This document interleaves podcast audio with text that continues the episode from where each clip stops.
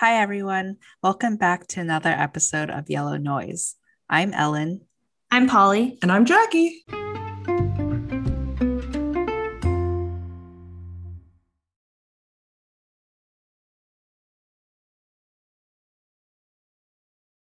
If you haven't noticed, our last three episodes were centered around the Asian American experience in celebration of Asian American Pacific Islander Heritage Month.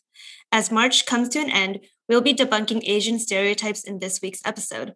A stereotype is a widely held but fixed and oversimplified image or idea of a particular type of person or thing. Minorities often fall victim to stereotypes, which generates discriminatory actions from others that have a direct impact on their assimilation into society. The danger of stereotypes is that they are oversimplified ideas when we are nuanced people. To further exemplify how different we can be, we are bringing on a very special guest for this week's episode, our friend Jackie. So, to start us off, do you want to introduce yourself?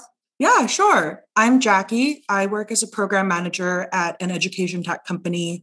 I know Polly from college. I actually met her like the week before we went off to college at a meetup in the Bay Area. I grew up not in the Bay directly, but in Monterey County, which is about two hours south.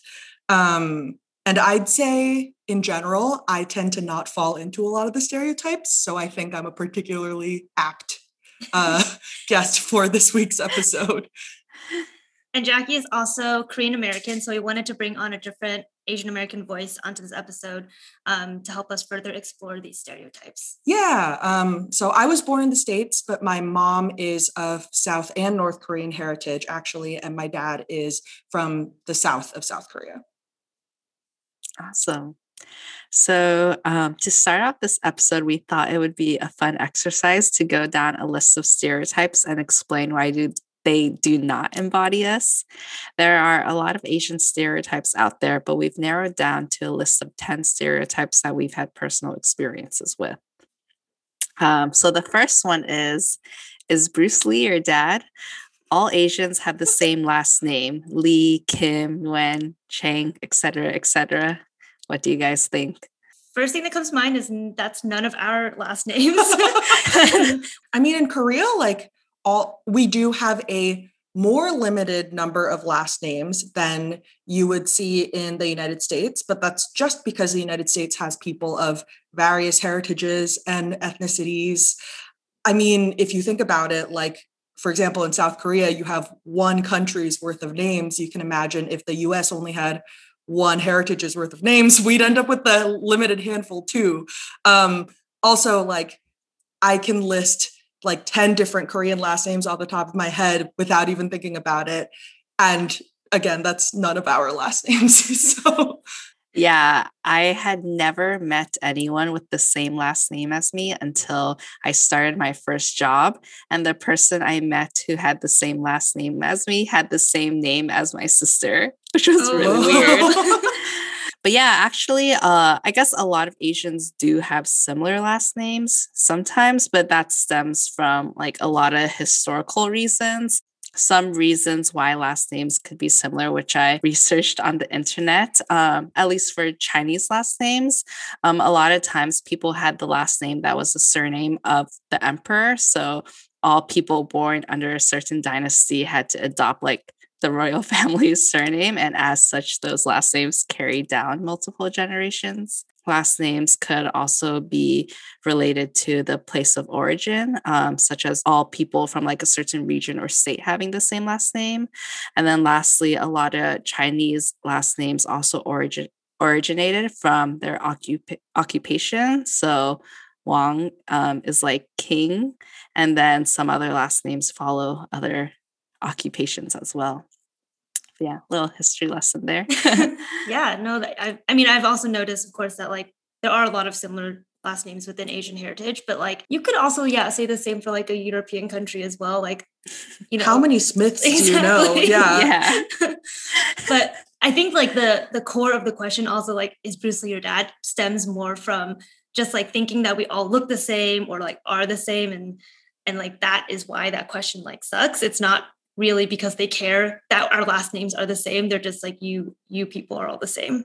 I mean, you can imagine as an Asian person named Jackie, how many Jackie Chan jokes I suffered through in elementary, middle school, which is also particularly offensive because I'm not even Chinese. like, we just have the same first name.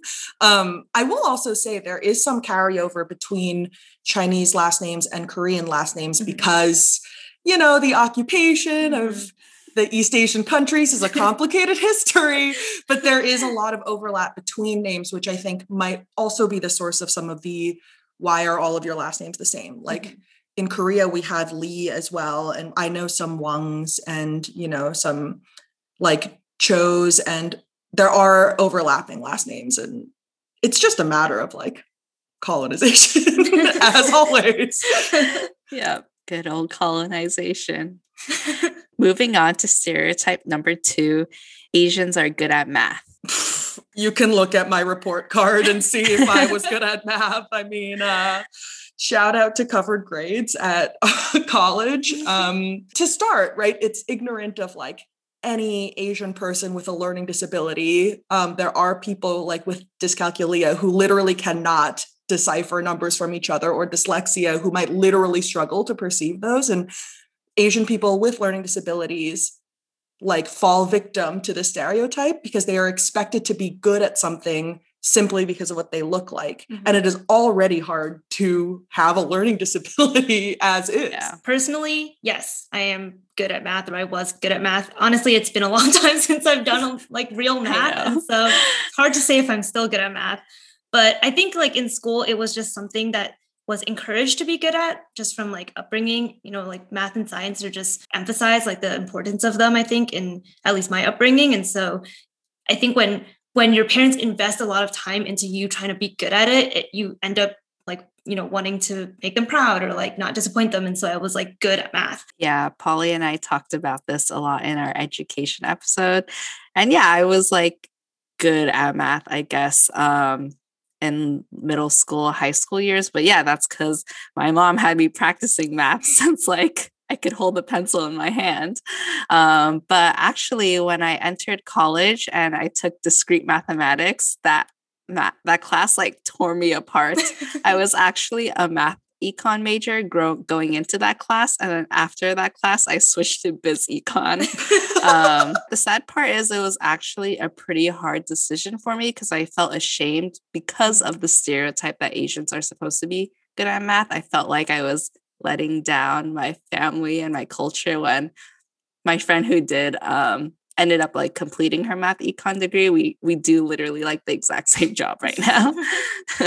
Um, there was a book that I read by Malcolm Gladwell. I don't know which of the ones it was that he wrote. Um, and I may only be like 85% remembering this correctly, but I did read, I think that because the way you count in Chinese or like in Asian languages, and maybe you can tell me if this is true for Korean as well, but all the numbers are one syllable. And then um, when you get to like above 10 it's just like 10 1 10 2 10 3 like you don't have to remember new words for numbers. And that actually makes it a lot easier for children to remember numbers growing up. And so like when they did a study between like people who learn english numbers versus chinese numbers it was a lot easier for like chinese kids to grasp the like concept or like remember more numbers at once. And so it felt like they were smarter at math um, and like counting and remembering. And then phone numbers are in English like are like 10 numbers long, and that's pretty much the maximum that apparently like our brain can handle or like memorize versus like you can remember a lot more Chinese numbers at once because it's just one syllable each. So I was like, maybe like this stereotype is like 1% grounded in like this weird fact that is true. but of course, like overall, I don't think it's true. okay, stereotype number three Asians are quiet, submissive, and conservative. Sorry, I laugh because um, for those in the audience uh, to break the fourth wall who may know me, you might know that I am quite active in the activist space for a lot of various marginalized communities.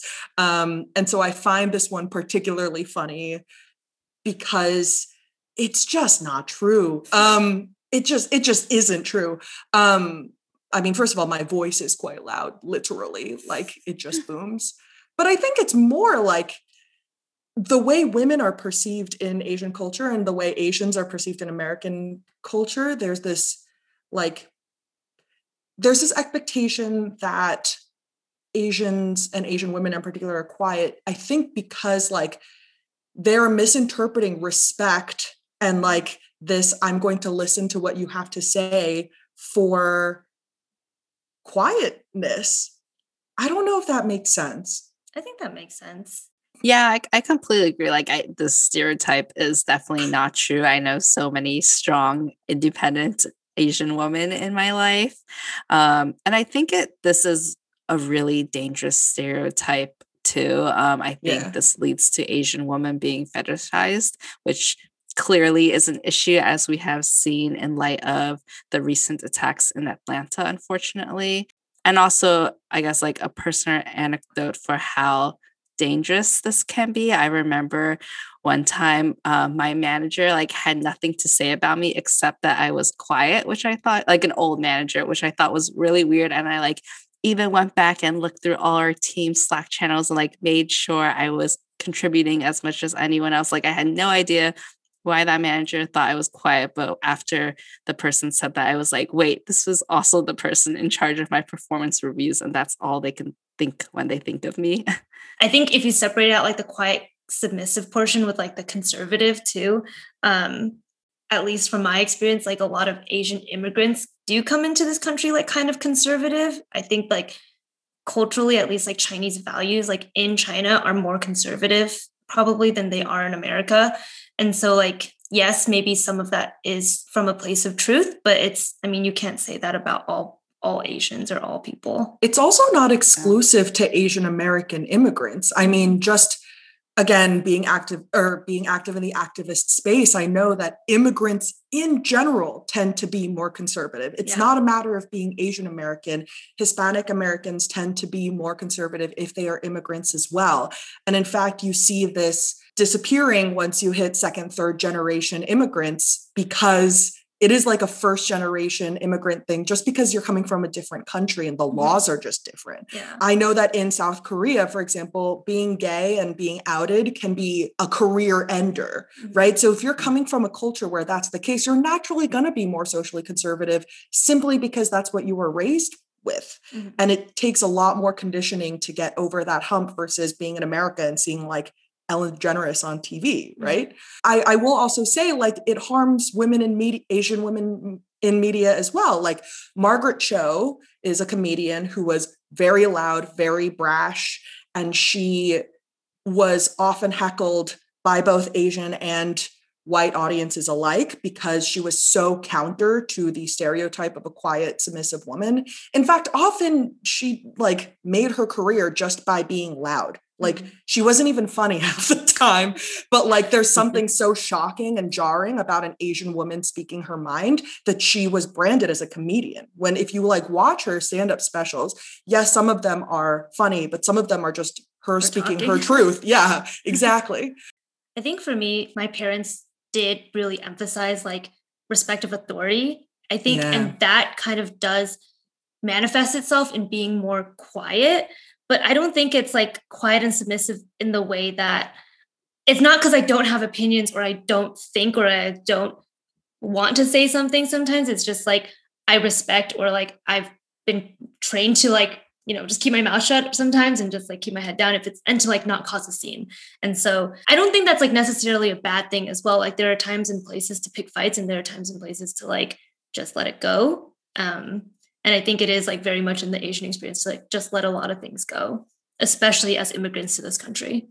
I think yeah. it's important to learn to speak out, though, especially again, given like the violence against Asian Americans that is in the news right now. Like, this is one of those instances where my mom would say, let it go. In fact, she has said, like, I'm just going to let it, I'm not going to let it affect my day. But if we were to let it go, the entire issue could disappear. And it's really important to think about how these stereotypes negatively impact Asian Americans and Asian women in particular.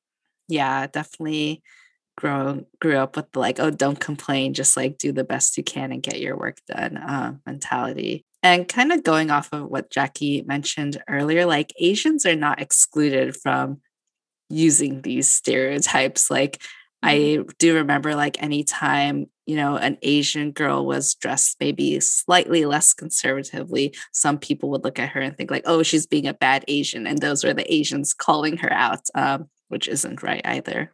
Okay.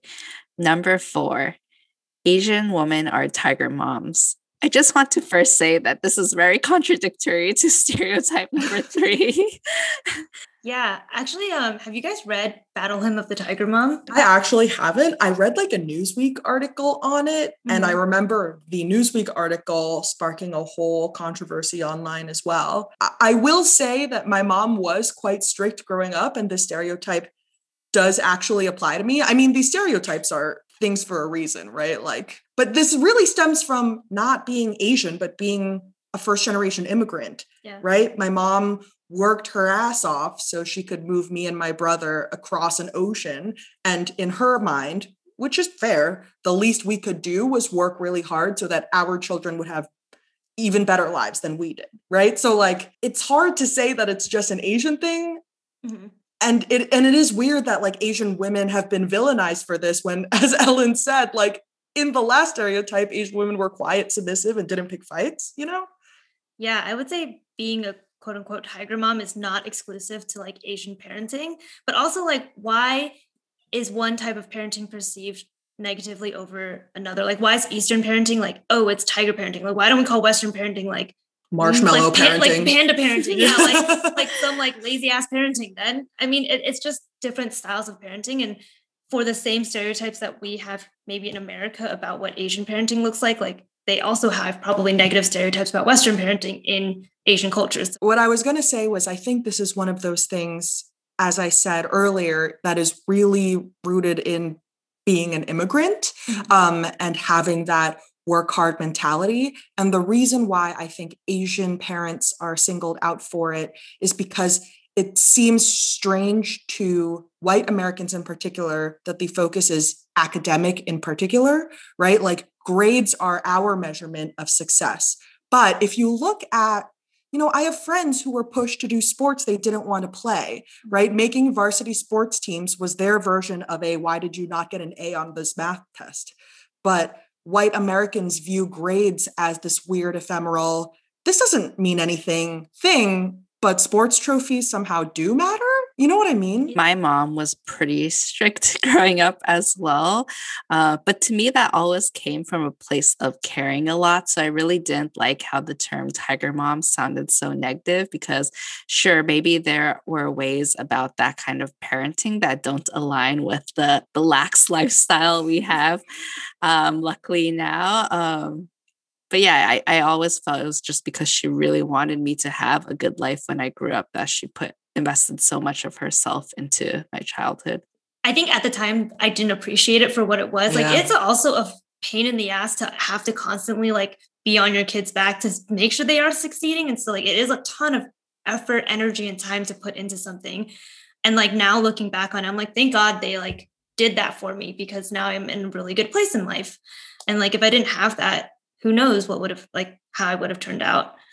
I mean, there is this like unspoken thing of like, there is a borderline, right? And my mm-hmm. mom and I did butt heads quite a bit.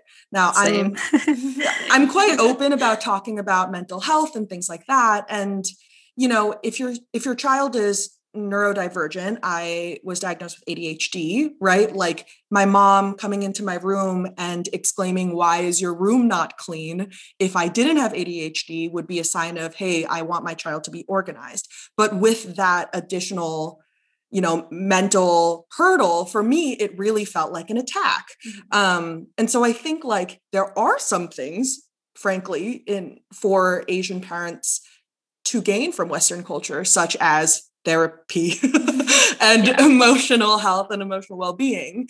So i definitely don't want to suggest that asian parenting is superior or you know better but at the same time like frankly all three of us are working at good jobs at good companies in air quotes and are set up to succeed in a way that our children if we were to have children are going to live better lives than we did. At least i know that's true for me.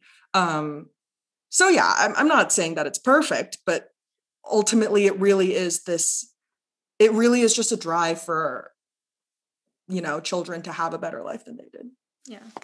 everyone's actions are definitely a mix of their own experiences. So it's probably like half of the parenting our parents experience mixed in with what they experienced when they first moved to America.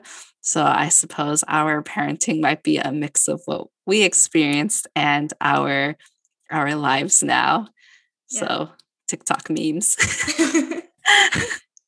yeah, if you haven't read um, the book, though, I, I do suggest you read it. Like, I think when I read it first, like, I felt very seen in the book. I was like, oh, this is like a pretty good depiction of like a lot of ways in which I grew up. So it's um it's written in the mom's perspective. So she immigrated to actually either she was she immigrated really young, I think, and then she like married a white guy, and then she like has like first generation children basically, um, who are half white, half Chinese. But then she like raises them in a very quote unquote like tiger mom way.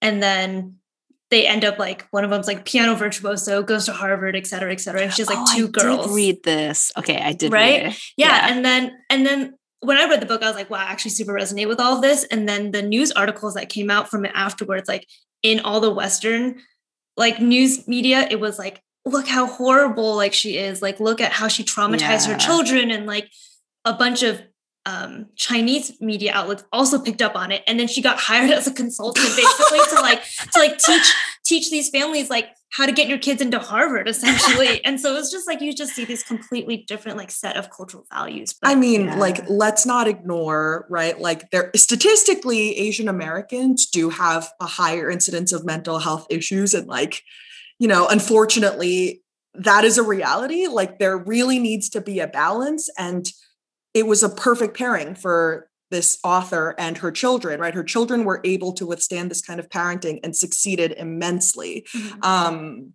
and I think like my mom also figured, you know, the way I'm parenting my child, she is going to succeed. Mhm. But as I brought up, like learning disabilities, dyscalculia, et cetera, like there are going to be children that don't thrive under this kind of parenting who need like more understanding. And I think maybe that is like a- an area of growth um, for Asian parenting.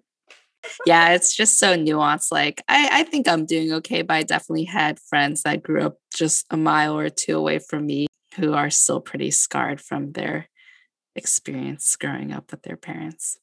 Yeah. So, moving on to the fifth stereotype Asians aren't athletic other than Kung Fu.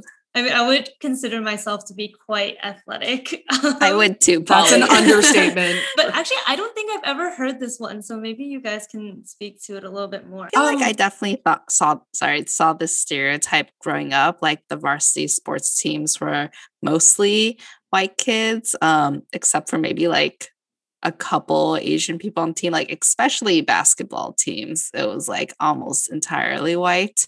I went to high school in an area that was full of diversity, um, but the sports that uh, the student body tended to care about were the sports that were dominated by white people, frankly, right? Uh, my high school cared about football, about basketball, and about lacrosse, and those were incredibly white dominated. Um, we had like an incredible golfer who was Asian, but no one really cared about golf. Our tennis team tended to lean Asian, but no one really cared about tennis. Um, and our soccer team was immensely Asian, but people kind of cared about soccer. And so I think it's really more that Asian Americans, at least, at least this is my experience, just didn't play the sports people cared about. Like you don't see a lot of Asian Americans in the NFL. So, I mean, my high school was like 85, 90% Asian. So all our sports teams Oh. had Asians. But I mean, you're right in that, like, yeah, popular sports like NFL, NBA, you don't see a lot of Asians. Areas of America where it is like, you know, where sports is the focus, like the Big Ten schools and like, you know, where high school football is super big, are areas where there are just like not a lot of Asian people too. So it's like you have both underrepresentation in the areas where it matters a lot, and then just a different cultural focus, like you were saying earlier about how like Asian Americans just really value like STEM instead of sports. Yeah, I guess it, it all goes down to what each each side like values putting their efforts in, and then also um, what people value as success in a certain sport and even what a successful sport is. Um, I did swimming growing up, and I feel like that was a very diverse sport because all people didn't want their kids to drown. it is like an equalizer, like every area has a body of water. yeah.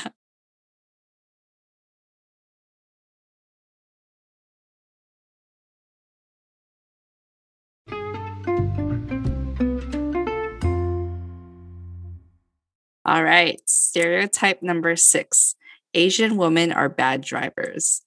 I'm going to cop to this being true as I do not have my driver's license. Oh and Oh the first God. test I ever failed in my life was the California Learner's Permit test. And I have failed my driver's test. So I apologize on behalf of all Asian women because unfortunately, this is true for me. I personally think I am a good driver. I can parallel park, and that is the threshold of a good driver for me. So I'm going to say a no for this stereotype. I would agree. I can also parallel park, and so I don't think I'm a bad driver anymore. I will say when I first started driving in San Francisco, I could not parallel park that well, and it did stress me out, like just driving through the city because people just change lanes so crazily, or like you know one way streets just come out of nowhere and just like shoot. um, but I wouldn't say that I'm a good driver either. I think I'm just like neutral. There's like a Yeah. study that's like most people don't think that they're bad drivers, but there are so many accidents still because a lot there are a lot there's got to be like a lot of bad drivers still, you know. But most people will not cop to it. So I would say I'm a neutral driver. Personally, I have not gotten into any driving accidents yet, knock on wood. So, yeah, hard no. All right. Stereotype number seven Asians all turn red when they drink. Um, and this is often associated with embarrassment and low alcohol tolerance. You guys, um, Asian glow, as they call it? Not really. Me neither. kind of depends for me. It's like very situation specific. If if it is just really warm, then I will turn more pink. Um, or if I don't eat anything and I'm just drinking, then I will kind of turn pink. It kind of looks like a sunburn, so it's just right along. Like, is this my T zone? Yeah, yeah. um, it's like where you put highlighter. yeah. But I know or like where you're oily. exactly. Um, but I I do know like some people do turn red like all over, like even their arms and legs. Um, I mean, I know, I know Asian Americans and Asian people in general with Asian glow, right? And like, this is the thing is like, it's almost this chicken or egg scenario where like sometimes it's just hot in a party and you get red, but people say that It's I'm usually Asian hot in a party. right? yeah. And like, am I Asian glowing or did it become 90 degrees in this party? I do not know. Um, but when I get red while I'm drinking, people yell Asian glow and, you know, poke fun. But if a white person got red, they would not. Um, it's interesting because it's just like an enzyme. It's like being lactose intolerant. Like, I don't know why this particular thing is like so Asian specific. Yeah, I also think it's weird that it's like associated with low alcohol tolerance because I've definitely seen Asians who can pound down shots. um, I do not think Asians in general have low alcohol tolerance. And I don't think we should be labeled as such because everyone's bodies function differently. Just because you can see the physical impacts of drinking on our faces earlier on does not mean we cannot drink as much. It just means we get red. Like, I don't know. I agree that I don't get the low alcohol tolerance thing. Because if you, I mean, if you go to Seoul and you go to a Korean barbecue place, like in Seoul, let me tell you, the bottles of soju stack real quick. So I just go to Korea once. Just go to Korea once. I do feel like there is a stereotype that Koreans can drink a lot, though. It's like the opposite of the low tolerance stereotype. That is confirmed in my case. Um, and for a little science lesson, actually, approximately one third of people of East Asian descent experience the glow, um, a response to drinking alcohol that includes facial flushing, nausea, and itchiness. Yeah, I definitely had a friend who actually got really nauseous um, from drinking, and her whole body would flare up. But basically, to break down alcohol, there are a couple enzymes involved. Uh, I'm not going to try to name them because, again, I did not do well in AP Bio, but people who experience facial redness um, have a mutation in the second enzyme that makes it less efficient or even inactive. Um, and then the flush is an indication of toxins accumulating in the body. Okay, um, eight and nine, I'm going to bunch together because they both have to do with physical appearances. Um, but it's Asians are short and skinny, and Asians have small eyes.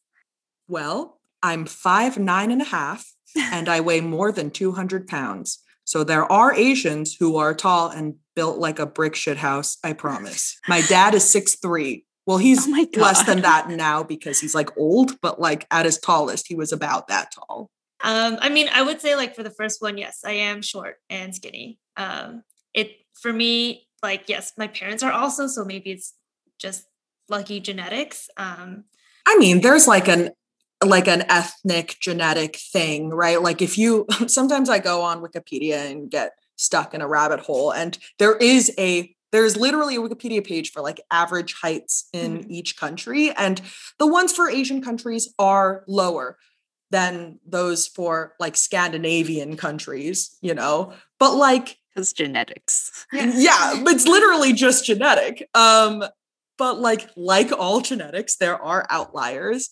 And as I was saying about the personality thing, like people think I am not full Asian just because I am tall and broad. And I don't know how to be like, no, we come in this shape too. I, I don't know.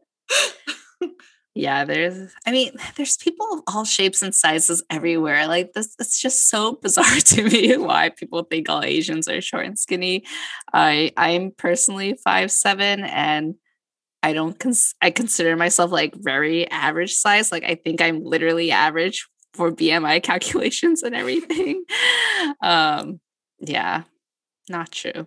I think that um, Asian culture though does value skinniness Yeah. or slenderness Yep. or like petiteness, yes, for sure. um, especially in women. And then I do think like also though Asians do do value like tall men also on the other hand. And so I don't know. It, I like where does this even come from?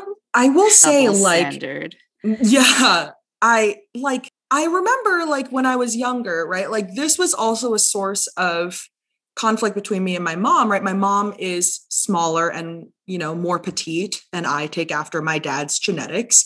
Um and I literally just didn't fit in to clothes that were from Korea. So we would travel to Korea. My mom would get really excited about the shopping and she would go shopping in all sorts of places and I by the time I was 10, topped out of sizing just because I was too tall. Um, and it's very interesting because I asked these store owners, like, where do taller, larger Koreans shop? And she responded, Itaewon, which is a neighborhood full of American stores. like there is a Uniqlo there and, you know, and a Gap there. Uniqlo's, I guess not. But like westernized stores. Okay. Yeah. Um, and so even in Korea, they don't associate large Koreans with Korea, which is like, I'm very lucky that I grew up in the United States in that respect because body positivity and, you know, plus sizes are concepts here that I have really benefited from. And I am part of like communities of plus size people and fat people and fat acceptance. Um, and I do not think fat acceptance is a thing or a concept in East Asian culture um, at all, like Yeah. even a little bit. I know this because anytime I see any of my relatives in Korea, like I am asked very, not even gently, to be honest, like, when are you going to try to lose weight? But I am not the only person who experiences this. My mom is like a size four or a six, and even she experiences this from my family. So, like, it is a thing that harms both smaller people and larger people because you know if you're small but you go through some kind of experience that like for whatever reason causes you to gain weight you are not only going through the pressure of dealing with fat phobia like on a general sense but then this additional pressure of not being asian enough because you're not small enough. And that's so unfair. Like it's so unfair especially in korea where plastic surgery and things like that are a thing. And that's also related kind of to the small eyes thing right? The double eyelid Yeah. thing. Mhm. I remember, and this is kind of fucked up, right? But like, I remember my grandma would say, well, Jackie's like, Jackie's a little bit big, but at least she has the double eyelid, so she won't need to get surgery. Which, like, I was 14. Like, or what? You know, that's really messed up if you think about it. Yeah, whenever I went shopping in Hong Kong, or even when I visited Korea, a lot of their clothing is just one size. It just says like OS on it, and there is no other sizing to choose from.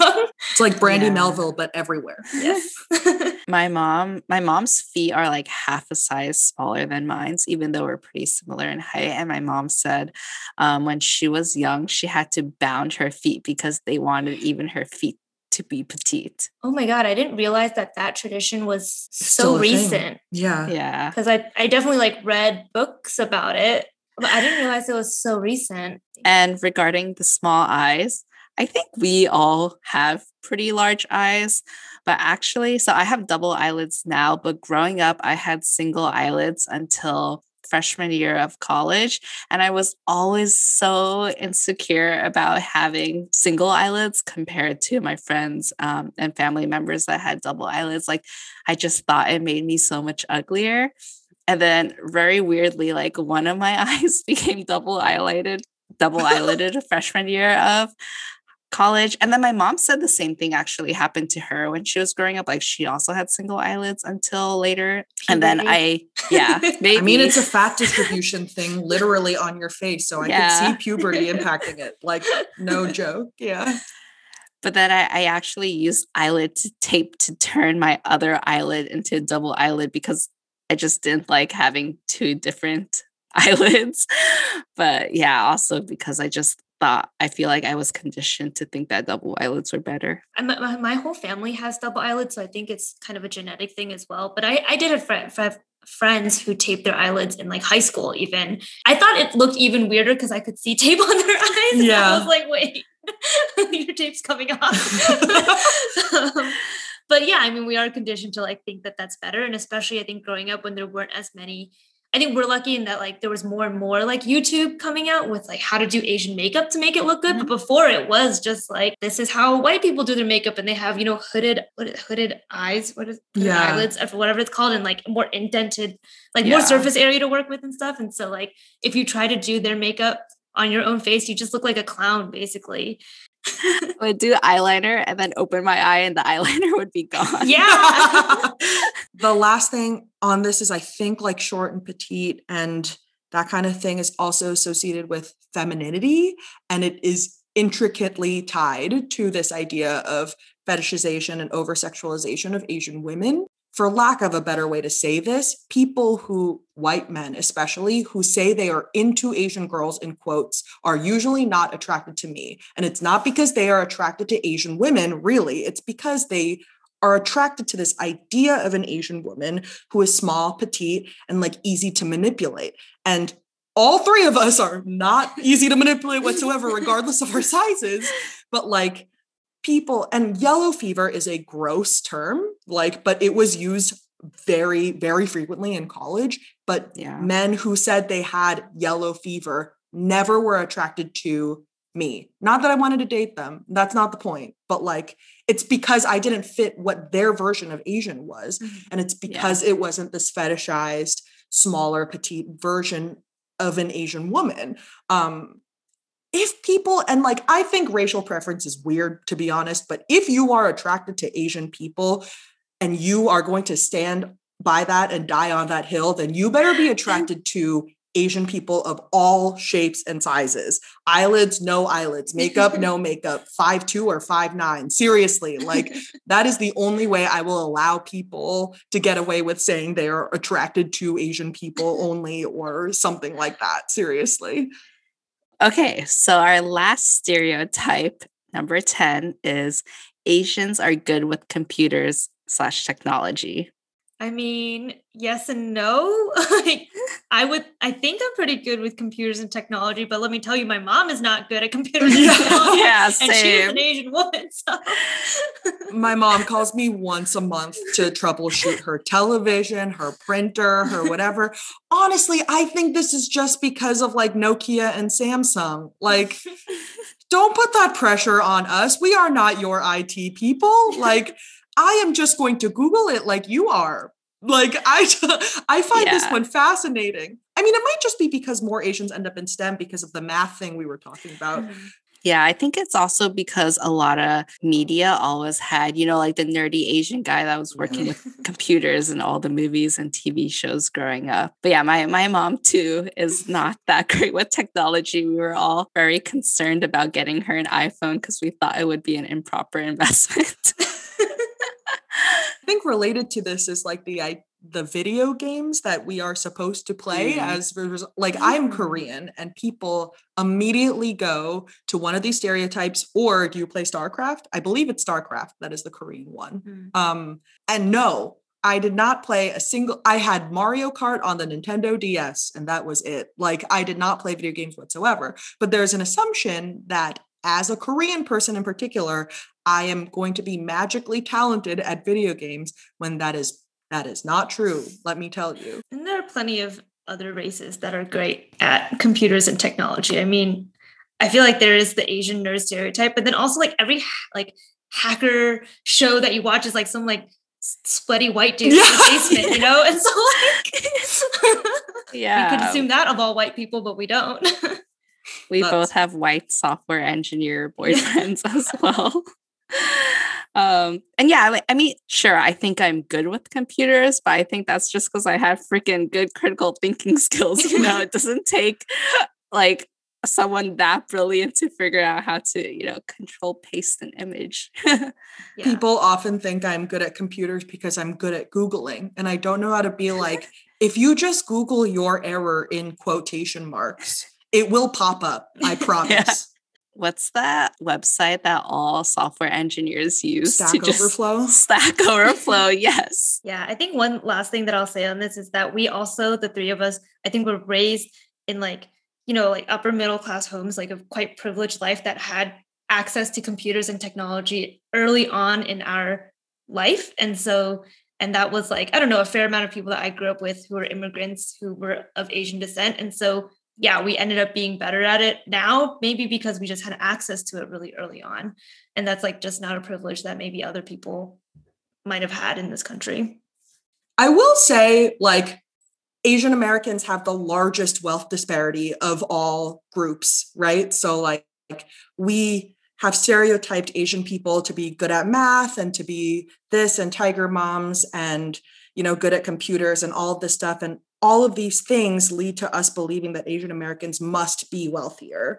Um, and that's just not true. Um, there are plenty of people who are Asian American and struggling with poverty, especially the non-East Asian um, Asian Americans, such as like Pacific Islanders or Southeast Asians. Um, and so I think it's just like important to point that out as well as like these are pretty East Asian and specifically like we are, I'm Korean, you guys are Chinese. These are East Asian specific stereotypes in particular. And the fact that they're associated with, frankly, anyone with like palish, yellowish skin and dark hair really harms all of these other communities of color um, or all of these other Asian American communities because we, it's such a, it's such a wide variety of people. You know what I mean? Yeah, I think that just speaks to our theme about how people are freaking nuanced and there's no stereotype that can embody all ethnicity or all people of a certain ethnicity.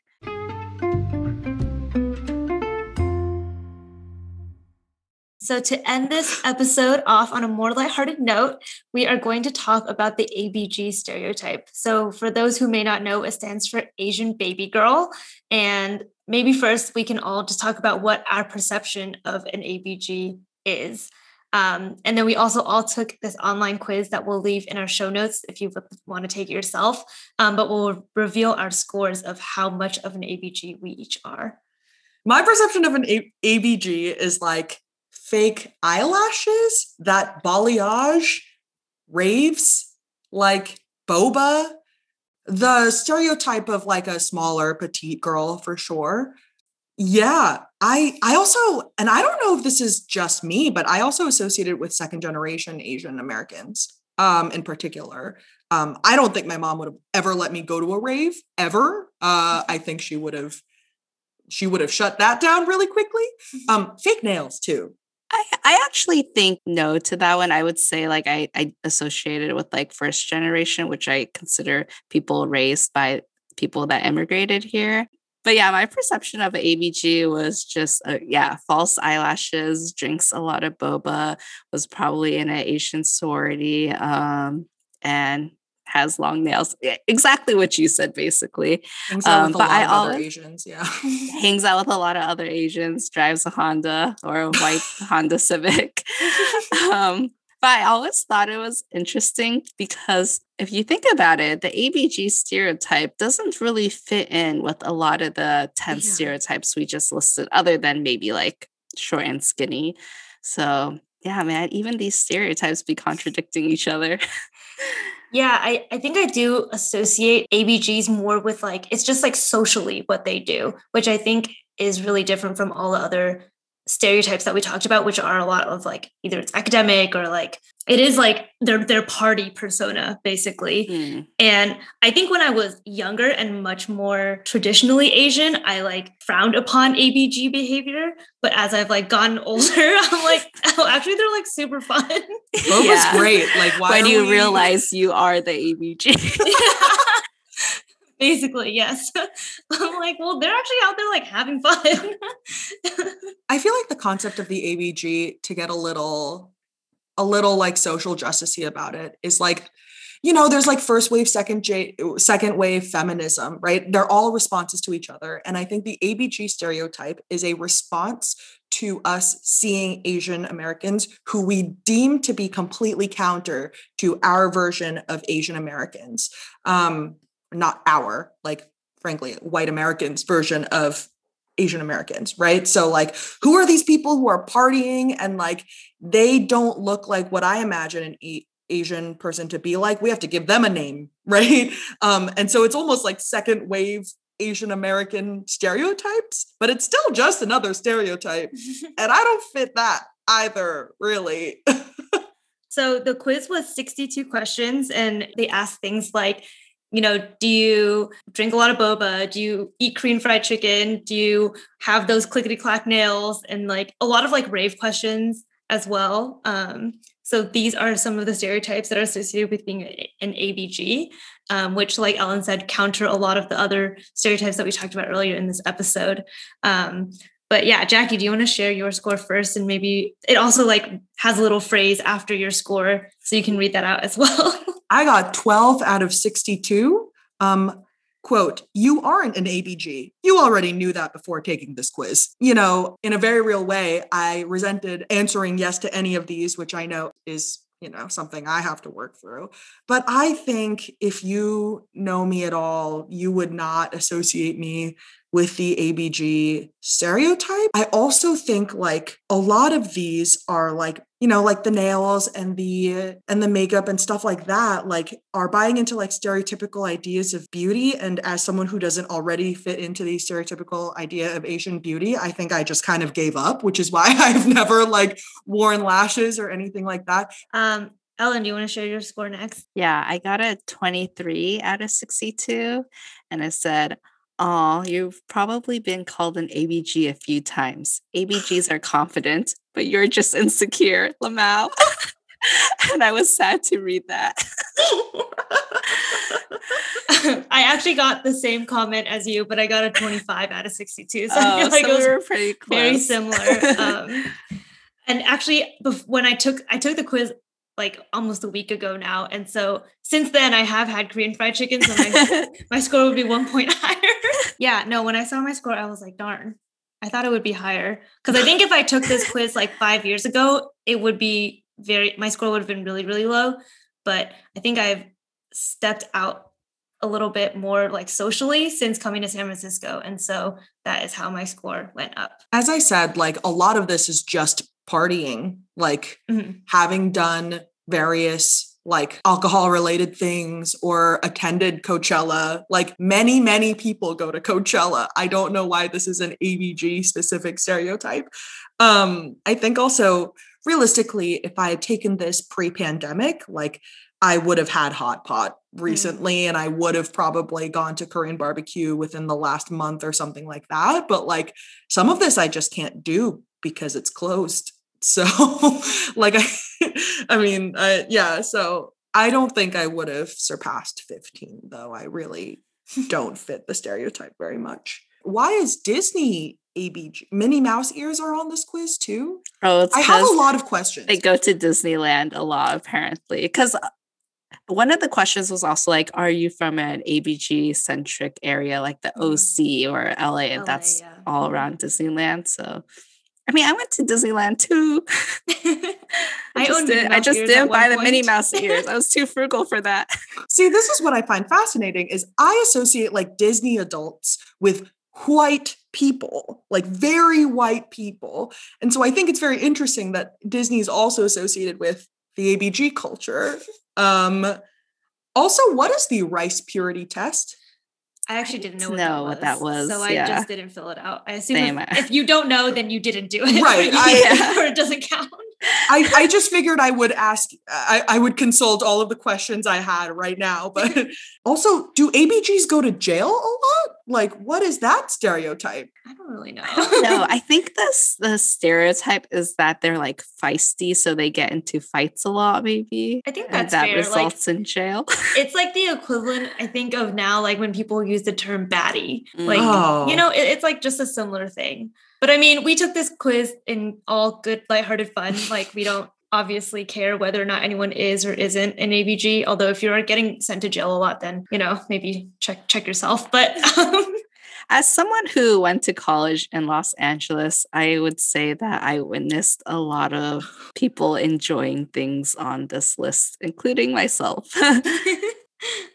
so this brings us to the end of our episode. We hope you enjoyed our episode about debunking Asian stereotypes and also the little ABG quiz that we took at the end. And thank you, Jackie, for joining us in today's episode. Um, I think we really learned a lot from you, and we just had really great conversations. So, is there any, you know, social media, or anything that you'd like to plug to our audience?